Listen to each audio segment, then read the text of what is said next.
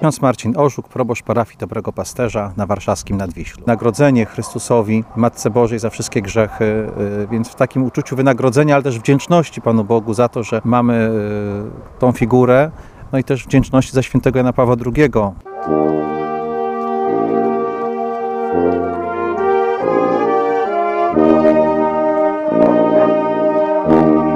Jak mawiał Ojciec Święty Jan Paweł II, krzy- Krzyż Chrystusa jest wręcz jedyną nadzieją, ponieważ wszystkie inne obietnice zbawienia są złudne.